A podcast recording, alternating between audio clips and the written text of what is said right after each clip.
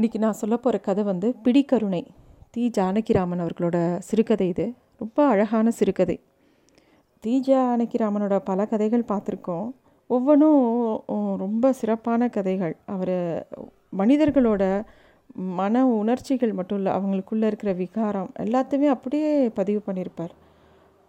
ரொம்ப அழகாக இருக்கும் அவரோட கதைகள்லாம். இந்த கதை வந்து ஒரு பொட்டிக்கடை வச்சுருக்கிற ஒரு ஆள் வந்து யோசிச்சுட்டு இருக்கான் வாழைப்பட்டு சாமி இன்றைக்கி புடிகரணையும் ஒரு சீப்பு மொந்த வாழைப்பழமும் கொண்டாட சொல்லியிருக்கு. மணிக்கா மணிக்கணக்கால் உட்காந்துருக்கு நிஷ்டையில் களியில் அடிச்சாப்பில் நெஞ்சு வயிறு மூலம்தான் நெருப்பாக எரியுமே அதுக்கு தான் மொந்த வாழைப்பழமும் புடிக்கரணியும் திங்கிதான். அந்த சாமியாரை பற்றி வாழைப்பட்டு சாமின்னு ஒரு சாமியாரை பற்றி யோசிச்சுட்டு இருக்கான் அந்த சாமியாருக்கு வந்து இந்த மாதிரி மொந்த பழமும் பிடிக்கருணையும் கேட்டிருக்கு. ஏன்னா அது உடம்பு சூடாக போயிடுது அப்படின்ட்டு. அந்த அது இந்த பிடிக்கரணையை வந்து நெருப்பில் சுட்டு சாப் தேனில் கலந்து சாப்பிட்டா சூடு ஃபுல்லாக உடம்புலேருந்து இறங்கிடும். அதுவே வந்து வெந்நீரில் போட்டு சாப்பிட்டா உடம்பு சூடாயிடும்னு அந்த சாமி சொல்லிச்சான். இவனுக்கு அப்படியே அந்த சாமியார் எது சொன்னாலும் ஒரே வியப்பு. அந்த சாமியாருக்கு எவ்வளோ அன்பு என்னை பார்த்த உடனே சிரிப்பா குழந்த மாதிரி முகம் அப்படி இப்படின்னு அந்த சாமியாரை பற்றியே யோசிச்சுட்டு இருக்கான் அவன். அவனுக்கு வந்து இப்போ இந்த சாமியாருக்கு இது ரெண்டுத்தையும் வாங்கிட்டு கொண்டு போய் கொடுக்கணும். இதுதான் அவனுக்கு. ஆனால் அது வாங்கிறதுக்கு கையில் காசு இல்லை. பிடிக்கரனை கூட வாங்கிட்டான். ஆனால் அந்த மொந்த பழம் வாங்கிறதுக்கு அவன் கையில் காசு இல்லை. அதை எப்படி அந்த காசை சம்பாதிக்கிறதுன்னு யோசிச்சுட்டு இருக்கான் இது இதெல்லாம் அவனுக்கு கா ஆசை என்னென்னா இதை கொடுத்துட்டு அந்த சாமியாரை ஒரு தடவை நீ என் கடையில் வந்து உட்காரு. என் கையால் ஒரு எள்ளுருண்டை என் கடையிலேருந்து வாங்கி சாப்பிடு. அப்போ தான் எனக்கு சந்தோஷமாக இருக்கும். அதை சொல்லி எப்படியாவது சாமியாரை தன்னோட கடைக்கு வர வைக்கிறதுக்காக இவன் யோசிச்சுட்ருக்கான். ஏன் அப்படி ஏன் அந்த சாமியார் இவன் கடைக்கு வரணும்? அப்படின்னா போன மாமாங்கத்துக்கு ரெண்டு வருஷம் முன்னால் அந்த சாமியார் வந்து இவன் கடைக்கு எதிர்த்தாப்பில் இருக்கக்கூடிய ஒரு காப்பி கடைக்கு சுப்பினி ஐயர் அப்படின்னு சொல்லிட்டு ஒருத்தர் வந்து ஒரு காப்பி கடை வச்சுருந்தார். அந்த திண்ணையில் வந்து உட்காந்துட்டு உட்காந்துட்டு தான் உட்காந்துருந்து சுப்பு சுப்பினி ஐயர்கிட்ட டே எனக்கு ஒரு இட்லி கொடுப்பியா? அப்படின்னு கேட்டுதான். உடனே அவன் உள்ளே அவர் உள்ளே போய் நல்லா சுட சுட நாலு இட்லியை போட்டு கொத்ஸு சட்னி சாம்பார் எல்லாம் போட்டு அவர் கையில் கொடுத்ததான். சாமி வந்து ஒரு இட்லி அப்படியே வாயில் சாப்பிட்டு தான் ஒரு இட்லியை ரெண்டு பக்கமும் தெரு பக்கம் தூக்கி போட்டு தான் போட்டுட்டு அவரையே எழுந்து போயிடுதான். அன்னியிலேருந்து அந்த சுப்பினி ஐயர் கடையில் கூட்டம் அல்ல மோதர் தான் அவ்வளோ வியாபாரம். சாதாரணமாக ஒரு காப்பி கடை வச்சுருந்த ஆள் வந்து ஏகப்பட்ட சொத்து வாங்கி ஆரம்பிச்சிட்டார். ரெண்டு மூணு ஹோட்டலு அப்படியே இது மாடாக வாங்கி தள்ளி பெரிய பண்ணை வச்சு அந்த ஊரில் பாதி இடம் வாங்கிட்டார் அவர்.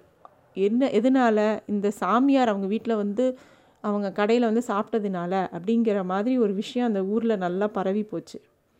இவனுக்கு வந்து அதனால் சாமியார் வந்து தன்னோட கடைக்கு வரணும். அதுக்காக தான் இந்த வந்து பிடுக்கருணையும் மொந்த பழமும் எடுத்துன்னு போய் இன்றைக்கி சாமியார்கிட்ட கேட்டு எப்படியாவது என் கடைக்கு வான்னு சொல்ல போகிறான் இந்த ஆள்.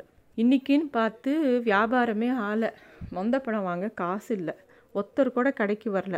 ஏதோ ஊரில் ஏதோ வியாதி அவனுக்கு ஜுரம் வருதுன்னு சொல்லிட்டு இவன் ஏதோ மருந்து கூட வாங்கி வச்சுருக்கான். அப்படி கூட ஒருத்தர் கூட கடைக்கு வரல. ஒவ்வொருத்தராக போகிறாங்க இந்த பக்கம் அந்த பக்கம் போகிறாங்க அப்போ ராவுஜி வரார் வந்து ச செட்டியாரே கணக்கு என்ன பாக்கி இருக்குன்னு கேட்குறா இவனுக்கு ஒரே சந்தோஷமாகிட்டது எங்கேயா பணம் கிணம் கொடுக்க போகிறாரு என்ன பணம் கிணம் கொடுக்க போகிறீங்களா அப்படின்னு கேட்குறான் அதெல்லாம்லாம் பணம்லாம் இந்த நேரத்துக்கு எப்போ கொடுக்குது? பன்னெண்டு தேதி ஆச்சு. எவ்வளோ சேர்ந்துருக்குன்னு கேட்டேன் அவ்வளோதான் என் கணக்கு பாக்கி எவ்வளோ இருக்குன்னு தெரிஞ்சுக்கிறதுக்காக கேட்டேன் அப்படிங்கிறா. இவன் எப்படின்னா தினமும் ஒவ்வொருத்தரும் கணக்கு வச்சு சொல்லிவிட்டு கணக்கு நோட்டில் எழுதி வச்சுப்பான் அவங்க அவங்க பேர் போட்டு. தினமும் ஒவ்வொருத்தர் நாலு பைசா அஞ்சு பைசா ஆறு பைசான்னு எதையாவது வாங்கிட்டு போவாங்க. அப்புறம் மாதம் மாதம் வந்து கணக்கு தீர்த்துப்பாங்க. இவன் அதில் என்ன பண்ணிவிடுவான் அங்கங்கே ரெண்டு மூணு பைசா எக்ஸ்ட்ரா எக்ஸ்ட்ரா எழுதிடுவான். அதுக்கு இவன் சொல்கிற நியாயம் என்னென்னா ஒவ்வொருத்தருக்கும் Deepavali bonus Sankranti bonus Navaratri bonus over டைம்னு இருக்குது அதில் சேர்த்து தானே அப்புறமா தானே காசு கொண்டு வந்து தராங்க. அதுவும் ரெண்டு மாதத்துக்கு ஒரு தடவை மூணு மாதத்துக்கு ஒரு தான் காசு தராங்க. அதுக்கு வட்டி என்னாச்சு? அதை டைரெக்டாக அவங்கக்கிட்ட கேட்க முடியாதுட்டு அந்த கணக்கில் வந்து எக்ஸ்ட்ராவாக எழுதிடுவான். இந்த மாதிரி அவன் ஒன்று பண்ணிகிட்ருப்பான் இதுக்கு அது அவன் பண்ணுற தப்புக்கு அதை ஒரு நியாயமாக அவன் நினச்சிப்பான்.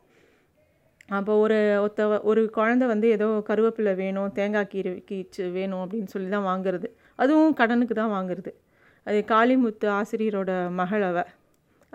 அவள் கொடுத்த உடனே அதுக்கும் கணக்கு எழுதுறாரு. ஒம்பது காசு பொரியல பொரிகடலை தேங்காய் பத்தி ஏழு காசு கொத்தமல்லி நாலு காசு பூவம்பழம் எட்டு காசு அப்படின்னு எழுதுகிறார் இது அது பாட்டுக்கு அவர் பாட்டுக்கு கடகடன்னு எழுதிடுறாரு. ஏதோ அந்த பழம் மனசில் இருக்கிற ஞாபகத்தில். கடைசியில் பார்த்தா அந்த குழந்தை அந்த பூவம்பழம்லாம் வாங்கலை. மித்த மூணு தான் வாங்கித்து அப்புறம் அதை அடிக்கலான்னா இந்த கணக்கு நோட்டில் ஒரு சூக்ஷமாக இருக்குது ஏன்னா அந்த கணக்கு நோட்டை காமிச்சு தான் அவங்க செட்டில் பண்ணுவாங்க மாதம் மாதம் அதை அடித்து எழுதினா இவர் மேலே சந்தேகம் வந்துடும் இவர் ஏதோ தப்பு கணக்கு எழுதுறாருன்னு சொல்லிட்டு காசு கொடுக்குறவனுக்கு. அதனால இவர் அடிக்கலை. சரி இது இப்போ நான் அடிச்சு எழுதினா தப்பாக எடுத்து பரவாயில்ல இருந்துட்டு போட்டோம். அந்த எட்டு பைசா அவங்க எக்ஸ்ட்ரா கொடுக்கட்டும் அப்படிங்கிற மாதிரி இருந்துரு.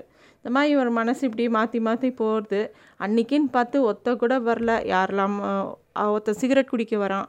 அவன் இந்த கிராமத்து பக்கம் இந்த மாதிரி பொட்டி கடையில் விற்கிறவங்க எல்லாரும் சும்மாவானும் போய் க சாமான் வாங்குறது இல்லாமல் ரெண்டு வாரத்தை பேச்சு கொடுக்குற மாதிரி ஒருத்தன் சிகரெட் வாங்கிச்சு. நீ தானே வண்டியில் பழம் வித்துட்டு இருந்த? நீ தானே இப்போ கடை போட்டிருக்கியா? அப்படின்னு கேட்குறான் இவன் சொல்கிறான் ஆமாயா முன்னாடி நான் வந்து வண்டியில் தான் வச்சு திரு திருவா அலைவேன்.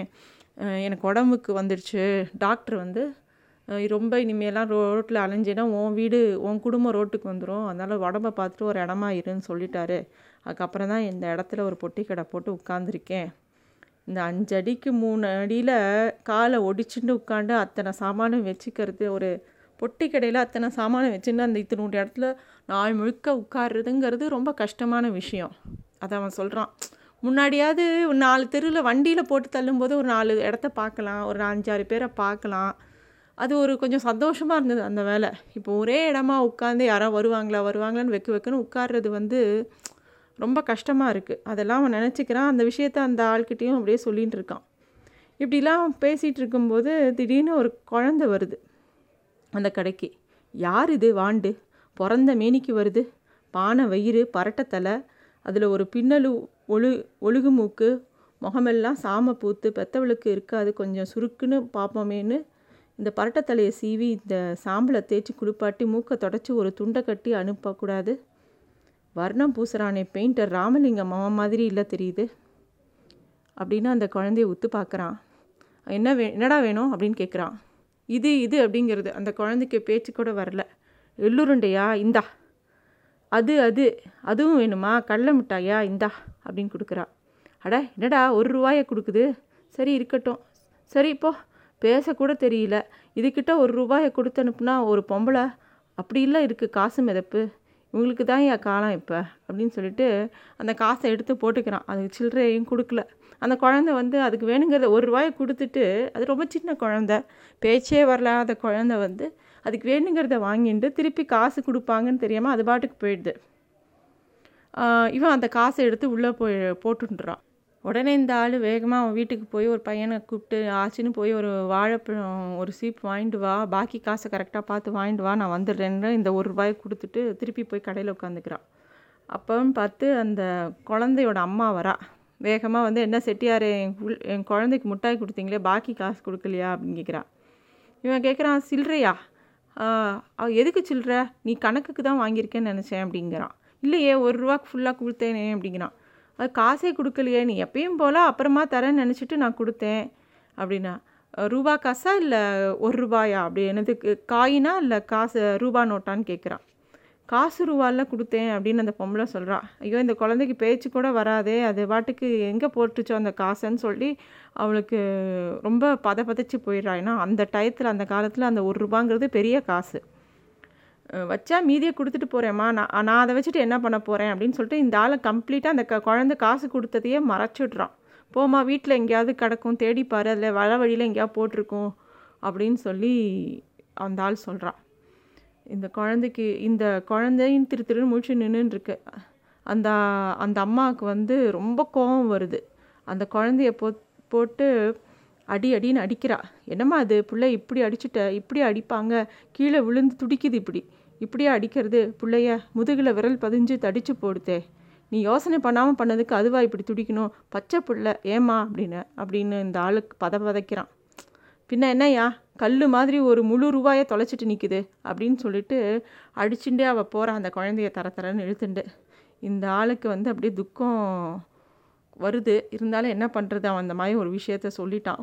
அவன் அந்த அவங்க வீட்டு பையன் வந்து க சீப்பு வாழைப்பழத்தையும் கொண்டுறான். ரெண்டுத்தையும் தூக்கிண்டு நேராக அந்த சாமியை பார்க்கறதுக்கு அவன் போகிறான் சாமிக்கிட்ட போகலாமா வேண்டாமா? ஏன்னா ஆல்ரெடி இவன் மனசு ஒரு மாதிரி சஞ்சலமாக இருக்குது அப்படியே யோசிச்சுட்டே இருக்கான். பா என்ன அடி? அவன் அவனுக்கு அந்த குழந்தைய அடி வாங்கினதே மனசில் ஃபுல்லாக இருக்குது என்ன அடி? பச்சை புள்ள. அப்படியே விழுந்து பள்ளிவாள் மாதிரி ஒரு துடி துடிச்சப்ப தெருப்புழுதியில் புரண்டு என் முதுகில் சுளிர்னு பார்ப்பம் ஆயிட்டே.